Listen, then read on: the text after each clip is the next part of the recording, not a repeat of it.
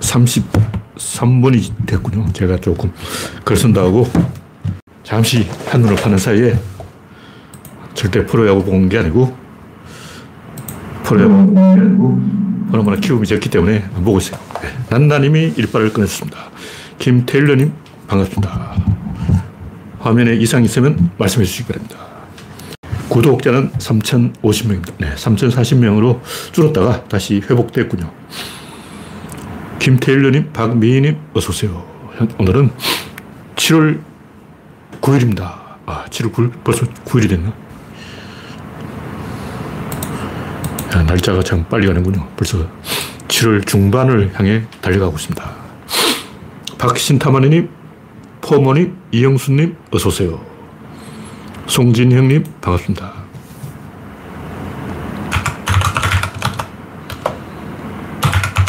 잠시 한번 받다가 조금 늦었어요. 네. 서울은 비가 엄청나게 많이 왔는데 그것도 바로 야구를 하는 거 보니까 지방은 그럭저럭 비가 그쳤는가 봅니다. 근데 수요일부터 또 서울은 많이 안 왔네요. 한 47.5mm 전국적으로 이 폭우가 온다고 예보가 되고 있어요.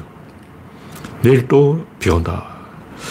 내일은 오후에 질끔 올 것 같고 화요일부터 화수, 목, 금, 토일, 월, 화 앞으로 열흘간 하루도 비 안 오는 날이 없어요. 와. 그리고 약간 해가 비치는 날도 없고 다음 주 이 목요일부터는 완전히 이 비만 그려져 있어요. 야. 그리고 이 윈디닷컴을 보면 이 강수량까지 알 수가 있는데 윈디닷컴이 장기 예보를 좀 안 하고 있지만 목요일부터 엄청나게 비가 온다. 다시 좀 줄었네요. 금요일에 맑아진다 까지는 아니고 강수량이 좀 줄었다. 다행히 목, 금, 토 계속 비가 온다고 돼 있다가 조금 줄었어요. 조금 줄었어. 계속 변하고 있기 때문에 믿을 수가 없죠.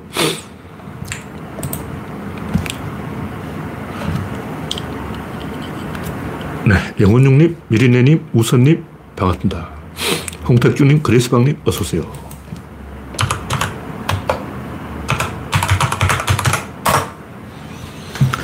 현재 27명이 시청입니다. 화면에 이상이 있거나 음성이 안 나오면 말씀해 주시기 바랍니다. 첫 번째 곡기는 원희룡의 발광. 이 양반이 왜 이러는지 모르겠지만 문제는 이런 행동이 너무나 직관적이라는 거예요. 이거는 초등학생도 알만하다. 이게 뭐냐? 이제 초등학생은 또 한마디 하게 마이크를 주는 거예요. 정치를 해도, 우리 솔직히 초등학생은 좀 빼고, 애들은 가라! 중딩도 가라! 고딩도 집에 가라! 공부해, 공부! 집에서 공부해야지! 숙제해! 어른들끼리 모여서 이렇게 해야 되는데, 지금 하는, 이게 너무나 속이 보이잖아요. 야, 이 원희룡이 말하는데 김건희를 계속 언급하면서 왜 거기서 김건희가 나와? 명부인이라는 단어가 왜 나오냐고. 이거 마치 이 조선시대 충신이 임금님이 모욕당하는 거 참을 수 없다 하고 막 할복을 하고 배를 쩌는. 야, 이거는 완전히 그 일본의 유명한 충신장이에요, 충신장. 사무라이들이 주군이 이 모욕당하는 것은 견딜 수 없다 해서 막 칼로 자기 배를 확 잡아버리는 거예요. 나의 정치 목숨을 끊어버리겠다. 야, 이렇게 간단하게 정치 목숨을 끊어버리다니. 이게 완전 영화 찍어야 돼. 생긴 것도 사무라이인데 일본에 가면 이게 완전 충신이야. 완전히 딱 보면 내가 볼 때 할복 전문 배우가 있어. 할복 전문. 원희룡은 생긴 게 일본 사무라이 영화에서 할복 전문 배우로 나서서면 딱이게 딱. 와, 생긴 거나 뭐 하는 짓이나 왜 이렇게 방방 뛰냐, 판돈을 올리냐, 거품을 무냐. 그 속내를 심지어 진중권도 알아버렸어. 진중권은 원래 국힘당 편이기 때문에 말을 안 해야 되는데 이럴 때도 가만히 있어야지. 그래야 윤석열이 이득을 보지. 근데 진중권도 그 입 촉새의 가벼움을 참지 못하고 김건희한테 알량방구 낀다고 김건희 때문에 김건희를 너무 의식하고 있어. 하루 종일 머릿속에 김건희 생각밖에 없어. 아침부터 저녁까지 김건희 노래를 불러. 일단 진중권에 떠들어버린 거야. 이건 다 김건희 때문이다. 이건 다 김건희 때문이다. 김건희 하고 원희룡 머릿속에 김건희밖에 안 들어있다고. 우리나라 대통령이 누구냐? 김여사의 임기 뭐 이런 얘기까지 나왔어요. 왜 김여사가 임기가 있냐고. 김여사의 임기 이건 내가 처음 들어보는 건데. 김여사가 원래 임기가 있습니까? 처음 들어보는 거 처음 들어. 야, 이런 신조어를 만들어내면서 개콘을 묵사발 내고 개콘 다시 부활시켜야 돼. 이런 재미있는 소서가 나왔는데, 야, 그러니까 이번에 확인된 것은 원희룡 머릿속에는 김건희 생각밖에 없다. 하루 종일 그것만 생각하고 있다. 그만큼 김건희가 공무원들에게 부담감을 주고 있다. 폭발할 만큼, 자폭할 만큼, 할복할 만큼 김건희가 계속 푸시를 하고 있는 거예요. 제가 소문 듣기로는 김건희가 각 부서의 장관들한테 그런지 차관한테 하는지 전화를 해가지고 자꾸 뭐라고 통화를 한다는 거예요. 진짜인지 모르죠. 근데 이 얘기를 들어보면 맞는 것 같아. 그런 거 들어보면, 아, 또 유언비어네, 뭐, 가짜뉴스네, 뭐, 민주당이 또 이런 찌라시 이런 거 돌리네, 뭐, 이렇게 해서 안 믿는다고 저는. 저 같은 사람 그런 거 잘 안 믿어. 근데 원희룡 이렇게 지랄 발광을 하는 거 보면 누군가 그만큼 스트레스를 준 거예요. 힘력이 없는데 출력이 있냐고. 스트레스를 받았기 때문에 발광하는 거죠. 원희룡이 그렇게 방정맞은 사람은 아니야. 점잖은 사람이라고. 근데 점잖은 원희룡이 장관 모가지 걸고 지랄 발광을 하는 데는 푸시가 있었다는 거죠. 지하철에서 그 푸시맨이 뒤에 팍 밀어준 거예요. 그러니까 원희룡이 막 뒹굴어버린 거죠. 야, 이건 완전히 드라마 찍어야 돼. 옛날 조선시대 사극에도 뭐 이 정도로 멋진 장면은 없었어.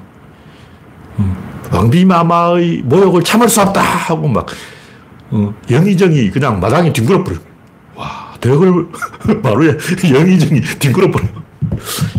나 사극에서 이런 장면 안 나오는데 우리나라 이 드라마 찍는 아저씨들, 영화감독들, 방송 PD들 다 반성해야 됩니다.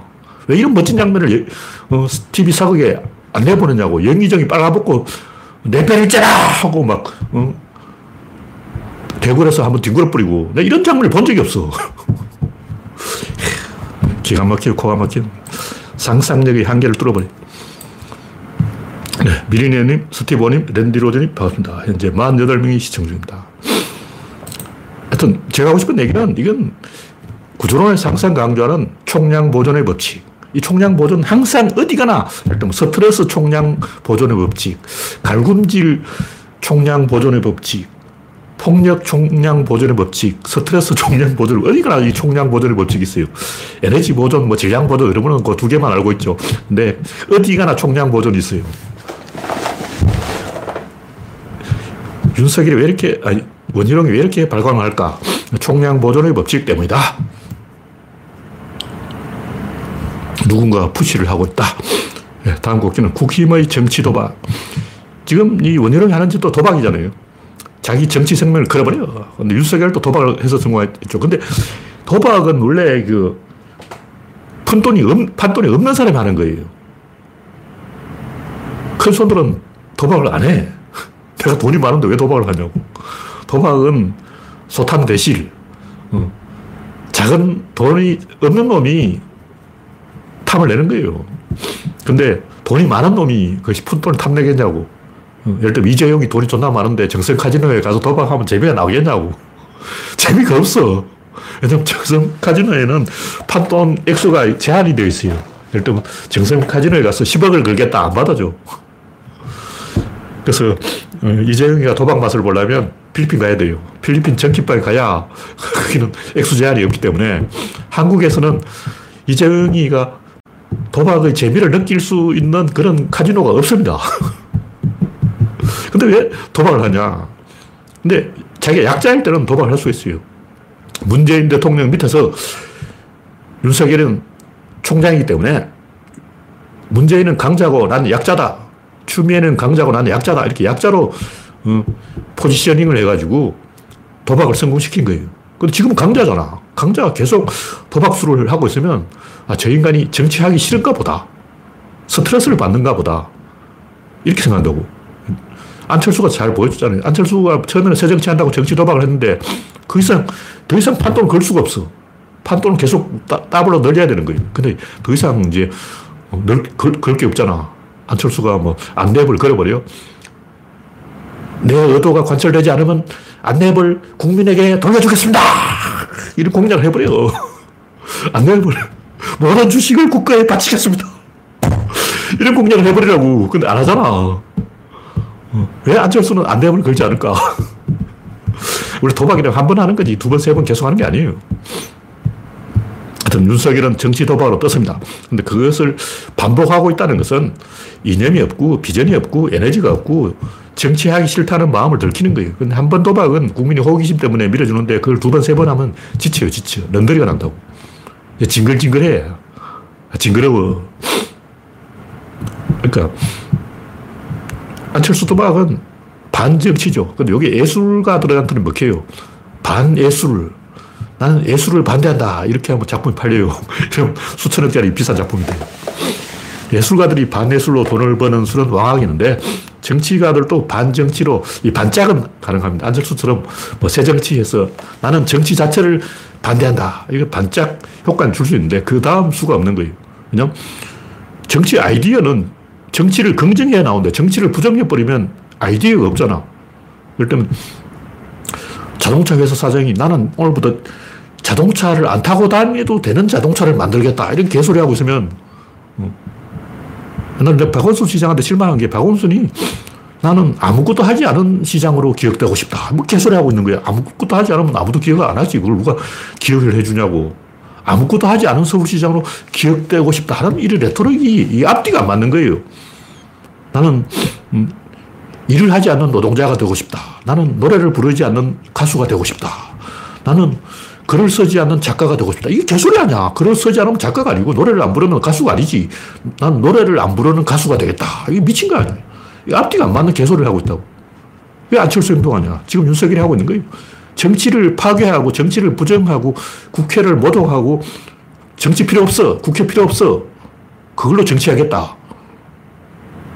이 깽판 치겠다는 거 아니야. 근데 한두 번은 그게 먹혀요. 또 약자는 먹혀. 예를 들면 허경영이 국회 역사당 폭파해버리겠다. 이건 먹힌다고. 그러면 1% 지지를 받아요. 근데 대통령이 국회 역사당 폭파하겠다. 지부터 폭파라고. 자기 모가지부터 폭파하지. 용산부터 폭파해버려. 국회 폭파하기 전에 용산을 먼저 폭파해버려. 그러니까 허경영은 여의도 국회 역사당을 폭파하겠다. 이런 공약이 먹히는데 그걸 대통령이 하고 있으면 자살이죠. 그거는 대통령이 나 자살할 거야 이런 위협하는 거예요. 이런 짓을 많이 하는 사람이 영조임금.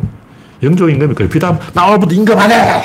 임금 때려치우고 자기 머릿속에도 상감 감투를 벗어 던져버려요. 그럼 신하들은 벌벌 떨고 이게 쇼냐 진짜냐. 그때 아 임금님 잘 불러놨으면 오늘부터 사도세자가 왕입니다 하면 뭐가지 확 사용. 임금 안 한다고 땡깡 부리면서 군사권은 안 내놔요. 이게 가짜죠. 군사권부터 내놓으라고. 군사권을 내놓는 순간 이렇게 되는 거예요. 그런 이 정치 도박을 영조 임금이 많이 했는데 그걸 지금 윤석열이 하고 있는 거예요. 조금 있으면 이제 원희룡이 장관직을 걸었으니까 정치 목숨을 걸었으니까 윤석열도 이제 대통령 걸고 도박 하나 할 거예요. 네, 다음 곡지는 김용옥의 한마디. 네. 랜디 로즈님이 성관 보존의 법칙. 네, 맞습니다. 성관도 잘 안 사라져. 한번 길이 나면 계속 가는 거죠. 하여튼 뭐, 김용옥이 우통 벗고 있는 사진을 왜 이 신문이 올려놨는지 잘 모르겠는데, 그것도 나르시시즘이에요. 제 인간 왜 저 자아도취에 빠져가지고, 솔직히 거울 보면 창피하잖아. 나도 거울 보면 창피한데, 잘생긴 얼굴이 아니라서, 어디서 큰 소리 못 치는데. 하여간, 김용옥이 여러 가지 이야기를 했는데 제가 하고 싶은 얘기는 이거예요. 자연과학만 과학이고 인문과학은 과학이 아니냐. 자연과학만 과학이냐고. 인문과학, 사회과학은 무시하냐? 그것도 과학이에요. 대표적으로 종교가 그렇죠. 종교가 가짜라는 거 다 알잖아. 가짜 아닌 종교가 어딨어. 사람들은 지나간 사람을 물어보라고. 국민 절반 정도가 귀신이 있다고 믿고 있어요. 근데 귀신은 없습니다. 근데 귀신이 있다고 믿는 거는 그게 과학이냐고. 막 미아리에 전보로 다니고 천공, 어휴, 선임들, 목사들 다 사기꾼 아냐. 솔직히 말해서 우리나라 종교 믿는 인간이 종교 안 믿는 사람보다 많아요. 근데 그게 과학이냐고. 그 과학이 아니라는 거 알면서 우리가 이 교회를 인정을 하고 사찰을 인정을 하고 선임한테 님자를 붙여주고 그 이유가 뭐냐고. 땡중이라고 불러야지 왜 선임이라고 그러죠. 그것은 인문과학, 자연과학만 있는 게 아니고 인문과학도 있기 때문에 그런 거예요. 중요한 것은 수산물은 기호품이기 때문에 이게 안 먹어도 안 죽어요. 수산물 소비가 줄어든다고. 제발 3년 동안 최소 10조 원, 만원, 100조 원까지 어민 피해가 발생하는데 이걸 누가 책임질 거냐. 일본 책임져야 돼요. 아마 일본 어민들은 일본 정부가 배상을 할 거예요. 근데 한국 어민들, 수산업 종사자들 누가 배상할 거냐고. 예를 들면 새우깡도 이제 사람들이 새우깡에 방사능 들었다 이래가지고 안 먹을 거 아니야. 그럼 농심한테 배상해야 되냐. 농심은 아 새우깡에 방사능이 안 들었습니다. 혹시 모르잖아. 새우깡에 방사능이 안 들었다고 보장이 됐어요. 그럼 심지어 나중에 이제 고래밥. 방사능이 이렇게 어디로 가냐 하면 참치 뱃속으로 들어가요. 그 참치를 누가 먹냐 하면 고래가 먹어. 그럼 이제 고래밥에는 방사능이 들어있다. 그럼 윤석열 또 TV에 고래밥에는 방사능이 안 들었습니다. 이건 괴담입니다. 민주당은 책임져라. 고래밥에 무슨 방사능이 있냐. 새우깡에 무슨 방사능 이러고 있으면 코미디가 되는 거예요. 이거 누구 책임이냐고. 중요한 것은 소비가 줄어드는 것은 어쩔 수 없는 현실이고 피해자는 반드시 발생하고 누군가는 책임을 져야 되는데 정치인이 바로 책임을 지기 위해 존재한다는 거예요. 기시다 목을 따야 되는 거죠. 어쨌든 어민 피해가 발생하고 수산업 종사자 피해가 발생하고 심지어 새우깡도 피해를 봅니다. 그럼 새우깡도 그만큼 적게 팔릴 건데 그 피해는 누가 물어줘야 되냐고. 이걸 해결한 방법은 굉장히 간단해요. 일본 왕이 부산항에서 동작동까지 삼보일배를 하면 돼요. 그것도 귀찮다. 삼보일배 그것도 막 시간 걸린다. 그럼 그냥 배를 째면 돼. 배 째는 것도 싫다. 그럼 배 째는 쇼만 하면 돼. 그냥 신용 단도 가지고 배를 째는 일이 신용. 일본 사람들 하리길이 잘하잖아. 그 시범 아 우리 이게 정통 오리지널 하리길이다. 시범을 한번 딱 보여주면 배 째는 흉내만 내도 한국 사람이 그래 오늘부터 새우깡 먹을게. 고래밥 먹을게. 이렇게 됩니다. 이게 다 심리적인 거예요. 근데 심리적인 것도 과학이라고. 심리 문제는 정치 문제는 과학이 아니라고 생각하는 사람들은 그거는 인문계를 안 나온 사람이에요. 인문사회과학도 과학입니다. 그걸 알아야 돼요.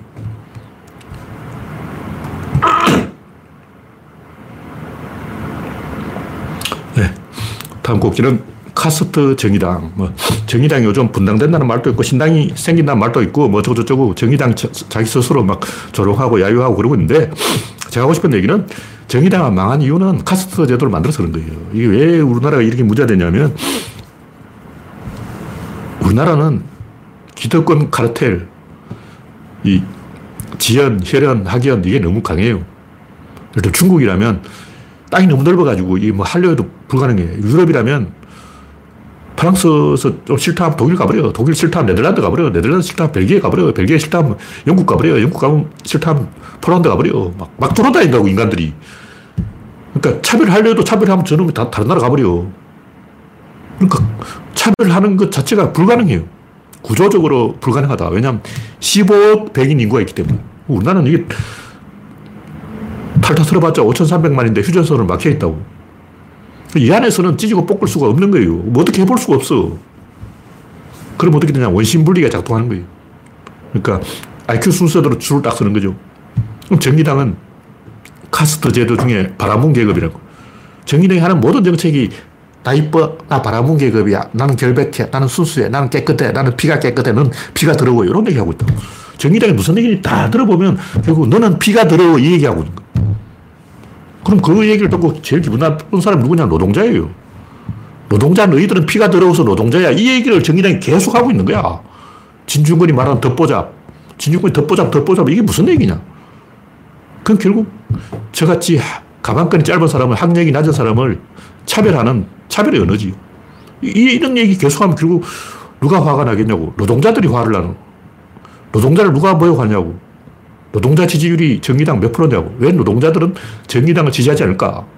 모욕하고 얼굴에 침 뱉는데 조롱하는데 누가 지지하겠냐고. 덧보잡, 덧보잡. 그런데 그 덧보잡들이 진중권을 지지하겠어? 자기 얼굴에 침 뱉는데. 근데 문제는 이걸 정의당이 모르는 것 같아요. 진짜 몰라. 자기들이 새로운 귀족 계급을 만들고 있다는 걸 진짜 모르고 있는 것 같아요. 산업공상 이거 만들고 있어. 그래, 정치적 올바름이고 뭐 이거 페미니즘 하는 그게 뭐냐? 그게 자기들이 카스트 중에 상층 카스트라는 얘기예요. 이런 짓을 하니까 미움을 받는 거죠. 미운 짓만 골라서 하는데 미움 받지.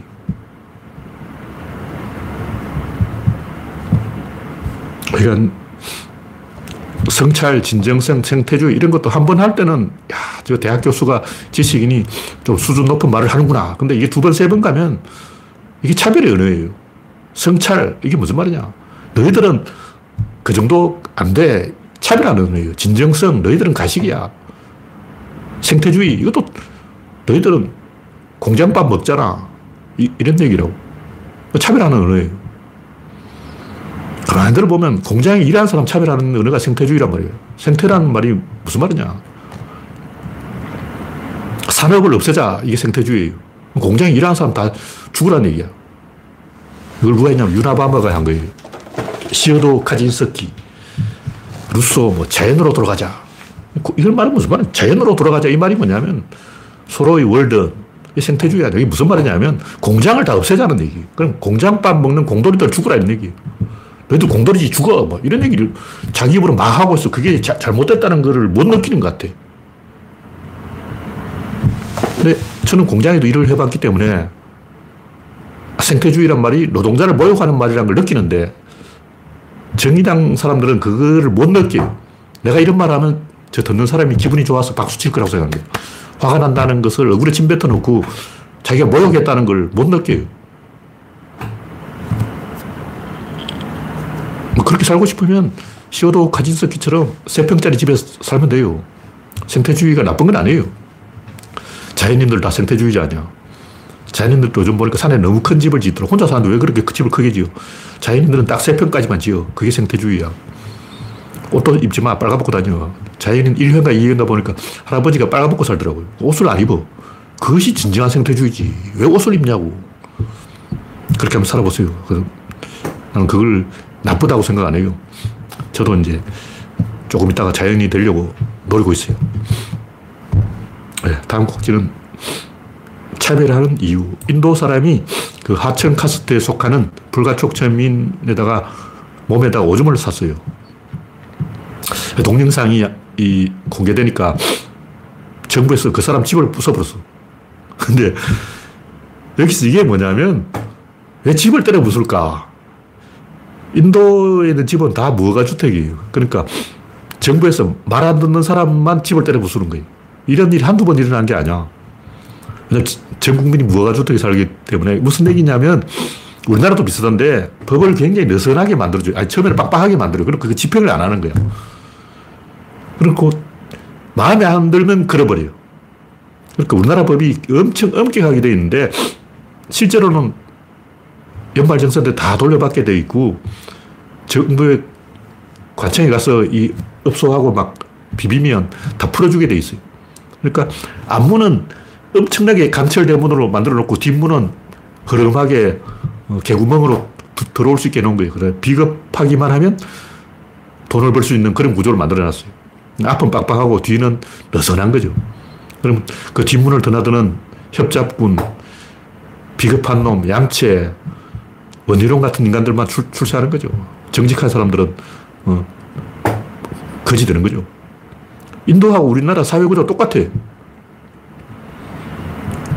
이거 제가 여러 군데서 들었어요. 인도에 사는 사람한테도 들었고 이 뉴스에서도 봤는데 인도에서는 무허가주택이 그렇게 많다는 거예요. 그리고 마음에 안 들면 무허가주택을 때려 부순다는 거예요.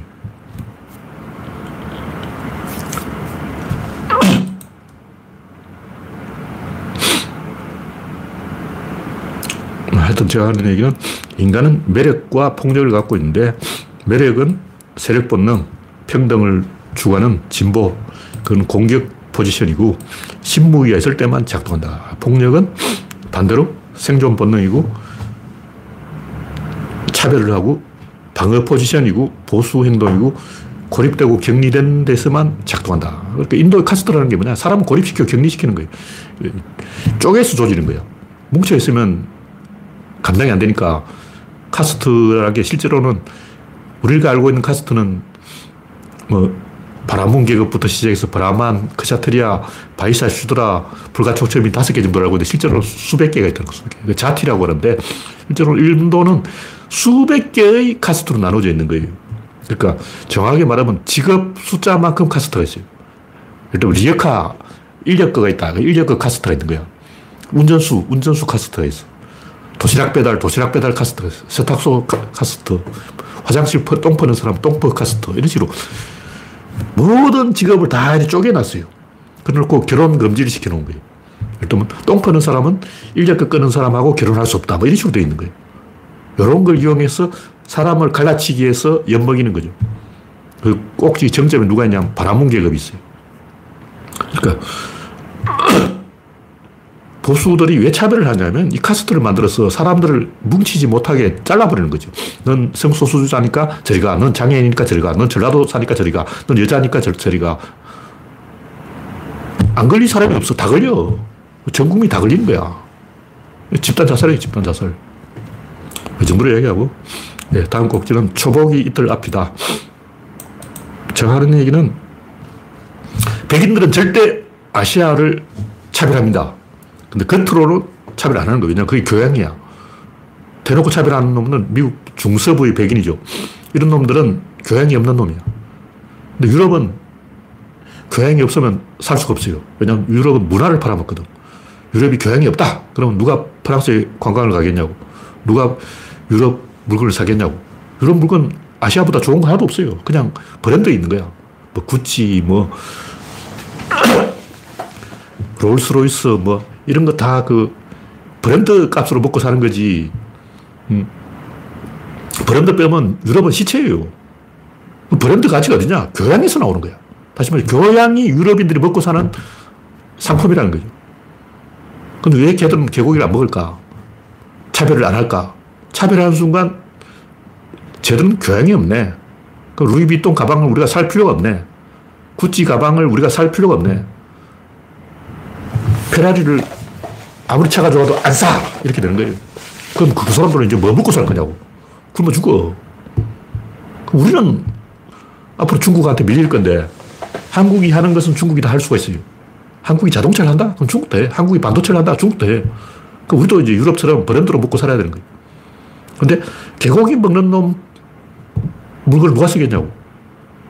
브랜드로 먹고 살려면 기술 플러스 하나가 더 있어야 돼요. 플러스 알파가 있어야 되는데 이 플러스 알파는 일본 사람이 지어낸 말이라고 해서 제가 그 말을 안 쓰기로 했어요. 플러스 뭐가 있어야 돼요? 플러스 엑스트라가 있어야 돼요. 유럽인들은 절대 차별을 멈추지 않습니다. 그리고 차별할 찬스가 있으면 차별합니다.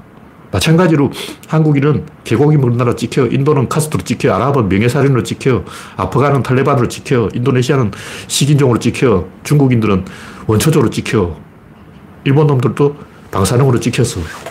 러시아 놈들도 이번 전쟁으로 찍혔죠. 안 찍힌 놈들이 있냐고. 이렇게 되는 거예요. 한국인들은 후진국에서 선진국에 올라왔기 때문에 지금까지는 기세등등 해가지고 잘 왔다. 지금까지 올라오는데 방해자가 없었다. 그러나 천장을 뚫고 그 위로 올라가려면, 진짜 선진국이 되려면 여기서 한 걸음 더 나가야 되는 거예요. 개고기나 먹고 있으면 카스트 하는 인도, 방사능 뿌리는 일본, 왠지 보기 싫은 중국. 중국인들은 교양이 없다, 매너가 없다, 시끄럽다, 몰려다닌다. 이거 터집이에요, 터집. 그러니까 내가 중국인이라고 생각하자. 그러니까 중국인이 뭘 잘못했지? 그럼, 아, 중국인이 시끄러워. 뭐, 몰려다니잖아. 뭐, 때가 많아. 그러고, 너도 목욕은 했냐? 그러고, 화장실이 더러워. 이게 다 중국인 입장에서 보면 이게 생터집이에요, 생터집. 왜 우리가 중국인을 그런 걸로 시비하냐면 그 외에는 시비할 게 없어. 그러니까 중국인 입장에서 보면 이건 비열한 생터집이에요. 근데 왜 우리가 중국인을 가지고 자꾸 그런 걸로 시비를 할까? 생각을 해보세요. 다 이유가 있다고. 제압을 하려고 그러는 거예요. 그 외에 제압할 방법이 없기 때문에 그 방법을 쓰는 거죠. 이런 것은 냉정한 거기 때문에 우리가 어리광을 부리고 우리 한국인들은 넘버원이니까 코리아 원더풀 그러면서 김치 좋아해요 그러고 한국인 사랑해요 그러고 외국 연예인들 TV에 나와가지고 막 좋아 그러니까 진짜 좋은 줄 알고 우리 한국이 최고야 하고 국뽕에 빠져가지고 자도치에 빠지면 그 즉시 아웃됩니다. 지금 한국이 조금 떠는 이유가 뭐냐면 서구 사회가 중국을 견제하기 위해서 일본을 견제하기 위해서 한국 카드를 쓰는 거예요. 한국을 조금 띄워주고 그만큼 중국과 일본을 밟아버리는 거예요. 그걸 알아야 돼요. 왜 한국을 띄워주는가? 일부러 띄워주는 거예요. 밟아버리려고. 누굴? 중국, 일본을. 근데 이건 뭐냐면 수 틀리면 한국도 밟아버린다는 거죠. 우리가 이 겸허하게 생각해야지 오만에 빠져가지고 서양 사람들이 야, 우리 한국을 좋아하더라. 오징어 게임이 뭐 1위 했고 기생충도 1위 했고 반도체도 잘 팔리고 현대차도 잘 나가고 한국 최고야 이런 식으로 자아도취에 빠져있다가는 한방에 이렇게 됩니다. 문재인 때 외국 전 세계가 한국을 많이 띄워줬어요. 근데 여러분은 그걸 알아야 돼요. 띄워주면서 밟아버리려고 호시탐탐 노리고 있었다는 거예요. 실제로 밟혔잖아. 지금 윤석열은 세계 모든 나라에 밟히고 있어요. 근데 문재인 때 이렇게 띄워줘 놓고 바로 밟아버리는 거예요. 쪽팔리는 거 알아야 돼요. 근데 정권이 교체됐지만 문재인 때 그렇게 띄워줘놓고 이렇게 냉정하게 밟아버릴 수 있나? 밟아버릴 수 있습니다. 이게 냉정한 국제관계예요. 한국이 척 해줬지 진짜 한국을 좋게 생각은 아니라는 거죠. 제가 볼 때 기생충 이상의 영화를 만들어도 앞으로 아카데미 못 받습니다. 절대 이건 못 받아요. 왜냐? 아카데미는 기생충은 정치적으로 준 거야. 문재인한테 준 거예요, 사실은 이게. 문재인한테 상을 줄 수 없으니까 영화감독한테 준 거지, 봉준호한테 준 거지. 이건 문재인한테 준 거예요. 그럼 앞으로 제가 볼 때 다시는 한국이 기생충 정도, 뭐, 그 10배로 좋은 영화를 만들면 몰라도 기생충 정도 영화를 만들어가지고는 아카데미상을 절대 못 받습니다. 이건 내가 장담할 수 있어요. 왜냐, 이미 찍혔어. 너희들 찍혔어. 근데 찍힌 주제에 개고기나 쳐먹고 있어? 이건 자살이야. 원래 이 쫄따구 시절에는 찍혀도 봐줘요. 저 불쌍한 애들 초등학생 저 지랄하고 사고쳐도 봐준다고. 근데 이 경쟁자다, 라이벌이다, 컸다, 많이 컸네, 한국 애들 많이 컸어. 바로 칼 들어옵니다. 내가 외국인이라도 찔러버릴 거예요. 왜 나도 경쟁자인데. 지금까지는 경쟁자가 아니었어요. 지금까지는 한국이 일본과 중국을 견제하는데 쓸만한 카드였다고. 근데 이제 정권 바뀌었고 문재인이 떠났고 윤석열 깡패질하고 이제 끝난 거죠. 박아버린 거죠. 네, 다음 곡기는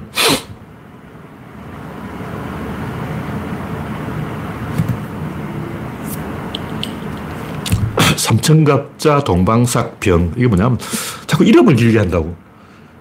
제주도도 뭐 제주특별자치도 이름 몇 자냐? 7자, 7자. 강원도도 우리도 강원특별자치도 7자. 해수욕장 이름도 해변으로 두 글자 줄였다 다시 늘려서 이호태우 해수욕장, 우도 금멀레 해수욕장, 하효 쇠속각 해수욕장. 왜 이렇게 이름 길게 하냐고. 이야, 환장하네. 이름 길게 하는 역적 중에 제일 악질이 누구냐면 최충원인데 양반 관지명을 보려면 백상삼한, 삼중, 대광, 계부의, 동삼사, 수, 태사, 문화시랑, 동중서, 문화평장사, 상장군, 상주국, 병부어사, 대판사, 태자, 태사. 이게 벼슬 이름이에요. 이만큼 긴 벼슬이었다고. 와. 그럼 이 사람 이름 부를 때 일단 정성은 영의정 어른하고 영감님하고 부르면 되는데 최충원 부를 때는 백상삼한, 삼중대왕, 계부의, 동삼사, 사수, 대사, 문화시랑, 농중서, 문화병자사, 상장군, 상주국, 병부어사, 대판사태, 태자, 대사. 아, 이거 다 모르겠어. 언제 이름 부르겠냐고. 이름 부르다가 숨 넘어가. 이런 식으로 역적질을 한 새끼는 인류의 공적이에요. 인류의 공적. 근데 아파트 이름도 존나 길게 짓고 이제 어디 가면 다 이름이 길어졌어. 와, 이제 우편번호를 뭐 편지 봉투로 쓸 수가 없어. 너무 이름 길어가지고 아파트 이름만 이만큼 채워버려가지고 뭐 어쩌겠다는 거야. 이건 완전히 허세대망왕이야, 허세대망. 초등학생 하는 짓인데 전 국민이 초등학생 되어가지고 이제 119 전화도 이렇게 길어져 버려가 119 전화 걸면서 저 누가 다치셨냐고. 아, 객상사만 삼중대간 개부의 동삼사 사수대사 문화시랑 동중서 문화평양사 상장군 상주국 병부 의사 대판사 다쳤는데요. 이렇게 이제 이루구에다 전하다가 불사망. 이러고 출동도 못해요. 이래가지고 언제 출동하겠냐고. 이건 전국 국가적으로 미쳐 돌아가는 거예요. 누군가 지적을 해야 되는데 대한민국에는 생각 있는 사람이 없는가 봐. 아무도 이걸 지적을 안 해. 부끄러운 줄 모른다면. 무슨 이름이 제주 특별자치도 강원 특별자치도 특별조안에 특별 다 떼야 돼. 그냥 서울도 이제 서울 두 글자 줄이라고. 무슨 서울 특별시야. 지들 뭐 특별하냐? 완전 웃긴 거예요. 다른 나라도 뭐 도쿄는 도쿄라 그러지 도쿄 특별시라고 하는지 제가 모르겠지만 이거 창피한 짓이에요. 국가 망신이라고. 부종민이에요, 부종민. 어린애도 아니고 진짜 5살이에요. 네, 다음 곡지는 대파르카 타령하는 미개인. 뭐 대구에서 어떤 사람이 우통을 벗고 다녔다고 해서 그걸 가지고 막 뉴스를 만들고 떠들고 다녔는데 뭐 그건 사실은 중요한 게 아니죠. 이걸 제가 언급하는 이유는 그런 걸 가지고 호들갑을 떠는 사람은 뭔가 차별할 의도를 갖고 차별할 끈수를 그걸 찾고 있었던 거죠. 그래라 이렇게 이제 찾아다니고 있는 사람이 그런 사람들이 호들갑을 떤다. 여자가 대낮에 우통 벗고 다니면 그게 뭐 이상하냐. 지구상 옛날 할머니들 다 우통 벗고 다닌다. 시골 할머니들 옛날에 그 조선시대만 아니라 한 1960년대, 70년대까지 이게 적삼 다 벗고 그냥 상의 탈의하고 있었어요. 그분은 물론 할머니가 아니라서 신문에 조금 났는지 모르겠지만 그게 뭐 예사로운 일이지 뭐 이상한 일이라고. 우리 할머니도 마루에서 적삼 벗고 이 잡고 막 그랬는데 옛날에 70년대. 네, 다음 곡지는 차별 본능의 극복.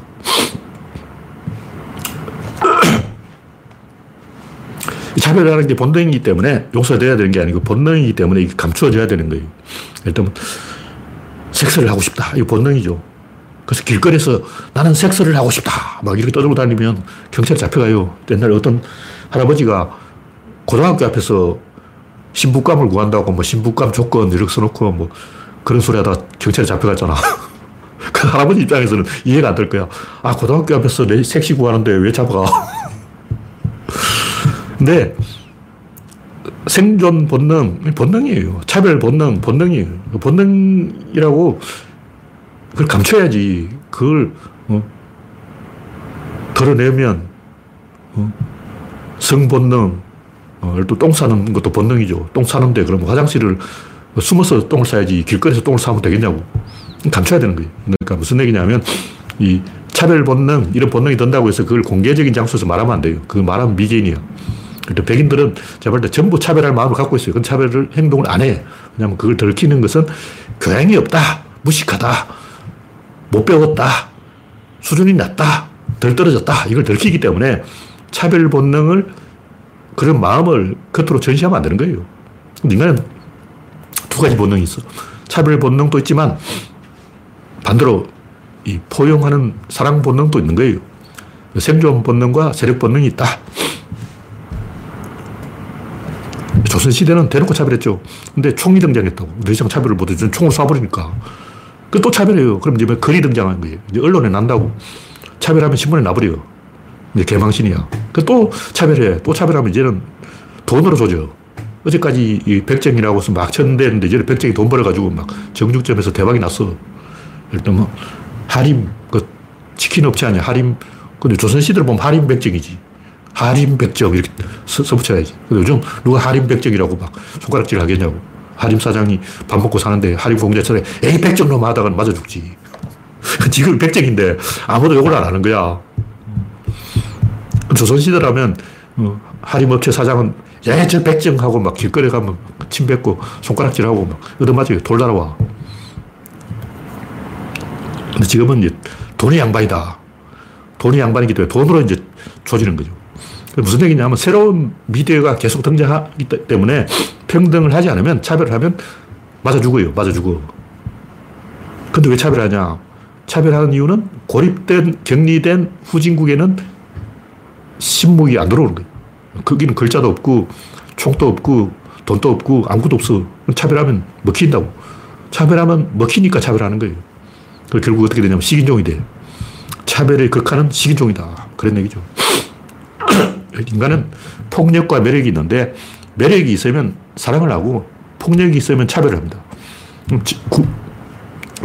민주당은 매력당이고 국힘당은 폭력당이에요. 이 둘 중에 하나밖에 없어. 이걸 절충 안 돼요. 매력 모드로 가거나 폭력 모드로 가야지. 매력 모드로 가려면 자기 편으로 끌어들여야 되고, 폭력 모드로 가려면 상대방을 죽여야 돼요. 근데 선택지 둘밖에 없어요. 상대방을 내 편으로 꼬시거나 아니면 죽이거나. 둘 중 하나밖에 없어. 그러니까 매력 아니면 폭력이지. 근데 폭력을 하고 싶으면 그걸 감춰야지. 폭력이 딱 써놓고 이마부짝에 나는 폭력입니다 이렇게 써놓으면 뒤지게 맞지. 제일 먼저 제거되는 사람이, 폭력을 휘두르겠다고 공개 선언한 사람이 제일 먼저 제거가 되는 거예요. 그럼 윤석열은 뭐냐? 그럼 우리 사회가 후진국이라는 증거죠. 매력과 폭력이 있는데 폭력을 쓰고 싶어도 그걸 감춰야지. 공개적으로 드러내면 살해당한다, 그런 얘기예요. 네, 마지막으로 구조는 왜 5개냐? 아, 이거 굉장히 중요한 건데, 제가 5개 하고 또 넣는 데는 이유가 있어요. 이건 엿먹이려고 그러는 거예요. 5개 하면 왜 5개냐 하고 이제 항의를 해야 돼요. 그러니까 심드렁한 사람들한테 5개지 하고 그러면 그 사람들 약이 올라가지고 왜 5개냐 하고 달려들면 이제 낚인 거죠. 이거 주제만으로 책을 한 권 써야 되는데, 옛날에 제가 이걸 얘기를 다 했기 때문에 굳이 필요 없다고 생각해서 요즘 안 하고 있었는데, 또 질문하시는 분이 있어서 또 이걸 하지 않을 수가 없어요. 결과적으로 말하면 이 구조가 5개인 이유는 밸런스의 원리 때문에 5개인 거예요. 그냥 변화의 프로세스라고. 모든 변화는 5개. 구조만 5개 있는 게 아니고, 이 세상에 5개 아닌 게 단 한 개도 없어요. 5개 아닌 게 단 한 개라도 가져와 보라고. 왜냐하면 분류 기준이 5개야. 분류 기준이 5개이기 때문에 5개로 분류할 수밖에 없어. 다시 말해서 6개로 분류하거나 4개로 분류하는 것은, 이거는 분류 자체가 성립이 안 돼요. 왜냐하면 분류라는 것은 이 분자라는 게, 이 분이 뭐냐, 이 쪼갠다는 거예요. 둘로 쪼갠다는 거야. 쪼갠다는 거, 이 사이에 칼이 들어온다는 거예요. 이거는 뭐냐, 이것과 이것이 다르다는 거예요. 다르다는 것은 변화한다는 것이고, 변화는 무조건 둘이에요. 그러니까 변하기 전, 변화 끝, 그 사이 칼로 잘랐기 때문에 이게 5개일 수밖에 없는 거예요. 왜냐하면 분류 자체가 5개라니까. 그러니까 4분류, 3분류, 2분류, 1분류 이런 건 없습니다. 일단 한 개로 분류하자 그런 건 없어요. 왜냐하면 한 개는 분이 아니야.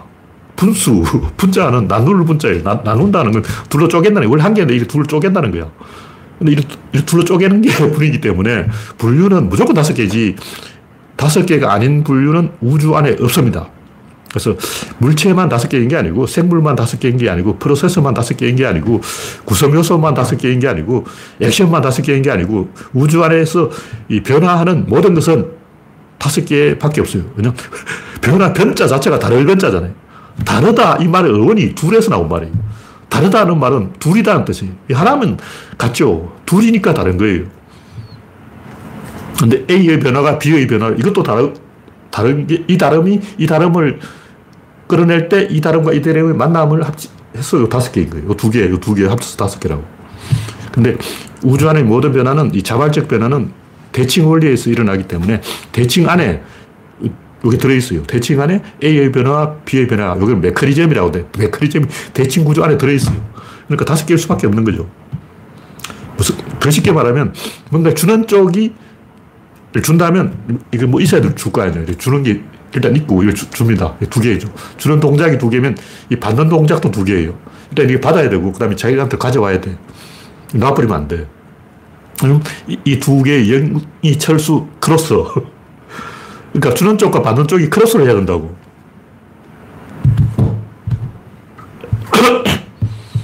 일단 주고 싶었는데, 준비되지 않았다. 그럼 못 주는 거예요. 일단 남자가 여자한테 정자를 주고 싶다. 근데 이게 서지가 않으면 못 줘. 주고 싶어도 못 주는 거야. 일단 화장실에 가서 똥을 누고 싶다. 근데 아직 똥이 안 찼어. 대장 안에 비었어. 그럼 똥을 못 누는 거예요. 일단 화장실에 가서 오줌을 누겠다. 그럼 오줌보 안에 오줌이 들어있어야 돼. 지금 결합한다. 이 결합이 돼 있어야 돼요. 오줌을 누려고 하는데 오줌이 없다. 그럼 못 누는 거죠. 일단 요리사가 요리를 한다. 근데 음식 재료가 없다. 못 하는 거죠. 없으면 못 하는 거예요. 있어야 하는 거예요. 그 준비되는 상태가 질, 그 다음에 실제 줘야 돼. 남자와 여자가 아기를 만들려면 뭔가를 줘야 돼요. 안 주고 뭔가 일어날 수는 없어. 또 뭐 자동차를 운전하도 휘발유를 줘야 되고, 볼펜으로 글씨를 쓰려 해도 잉크를 줘야 되고, 뭐가 있어야, 진입자 중에서 뭐가 있어야 뭐가 된다. 그 다음에 뭘 줘야 뭐가 된다. 그 다음에 이걸 뭔가 받아야 뭐가 된다. 받은 걸 자기한테 가져와야 돼요. 받아서 걸 놓쳐버리면 안 돼. 그 다음에 요 주는 실제 받는 전달 행위, 요 접점이 있어요. 딱 주는 접점이 있고, 전축의 바늘과 이렇게 만나는 접점이 있어요. 근데 보통 이런 주는 행위가 밖에서 일어납니다. 일단 뭔가 준 다음에 바깥에서 주잖아. 근데 이것이 인체 내부에서 일어난다. 음식을 소화시킨 다음에 배 속에서, 똥을 놓는다면 방광 속에서, 대장 속에서, 내부에서 의사결정이 일어난다. 볼펜으로 글씨를 쓴다면 볼펜 안에서 의사결정이 일어난다고. 일단 펜으로 글씨를 쓴다면 펜과 종이 사이에서 의사결정이 일어나지만 요 안에서도 의사결정이 일어나요. 요 안에서 잉크가 안 나오면 있을 수가 없어. 여기서 쓰는 것과 동시에 요 안에서도 의사결정이 일어나요. 질, 입자, 힘, 운동량이 다 있는 거예요. 근데 구성 요소가 5개라면 그것을, 아니, 프로세서가 5개면 그 5개의 프로세서를 담당하는 구성 요소로 5개일 수밖에 없어요. 일단 주전자에 보면 이렇게 주둥이가 있어. 그거 왜 있냐? 없어도 되잖아. 없으면 조절이 안 돼요. 없어도 되긴 되는데 확 쏟아진다고. 이걸 조금씩 쫄쫄쫄쫄 나오게 하려면 노절이 있어야 돼. 오줌을 누를 때는 노절이 있잖아. 노절이 있어야지 없으면 안 된다고. 그러니까 그 시간을 조절하려고 하면 주전자에 그 물부리가 있어야 되는 거예요. 그럼 안 조절하면 되잖아. 안 조절해도 있긴 있습니다. 작게 있지. 감춰져 있는 거예요. 그걸 없앨 수는 없어. 왜냐하면 변화라는 것은 결국 시간을 따라가기 때문에 시간이 정지되어 있으면 변화가 일어날 수가 없잖아요. 그리고 공간이 없어도 변화가 일어날 수가 없어. 공간과 시간은 기본적으로 끼고 가는 거예요. 주는 쪽과 공간과 시간이 있고 받는 쪽도 공간과 시간이 있기 때문에 행위, 철수, 크로스하면 5개가 될 수밖에 없어요. 그래서 이 프로세서를 구조가 반영하기 때문에 우리 눈에 뭔가 5개가 될 수밖에 없습니다. 네, 오늘 얘기는 여기서 마치겠습니다. 참석해주신 70몇 명 여러분 수고하셨습니다. 감사합니다.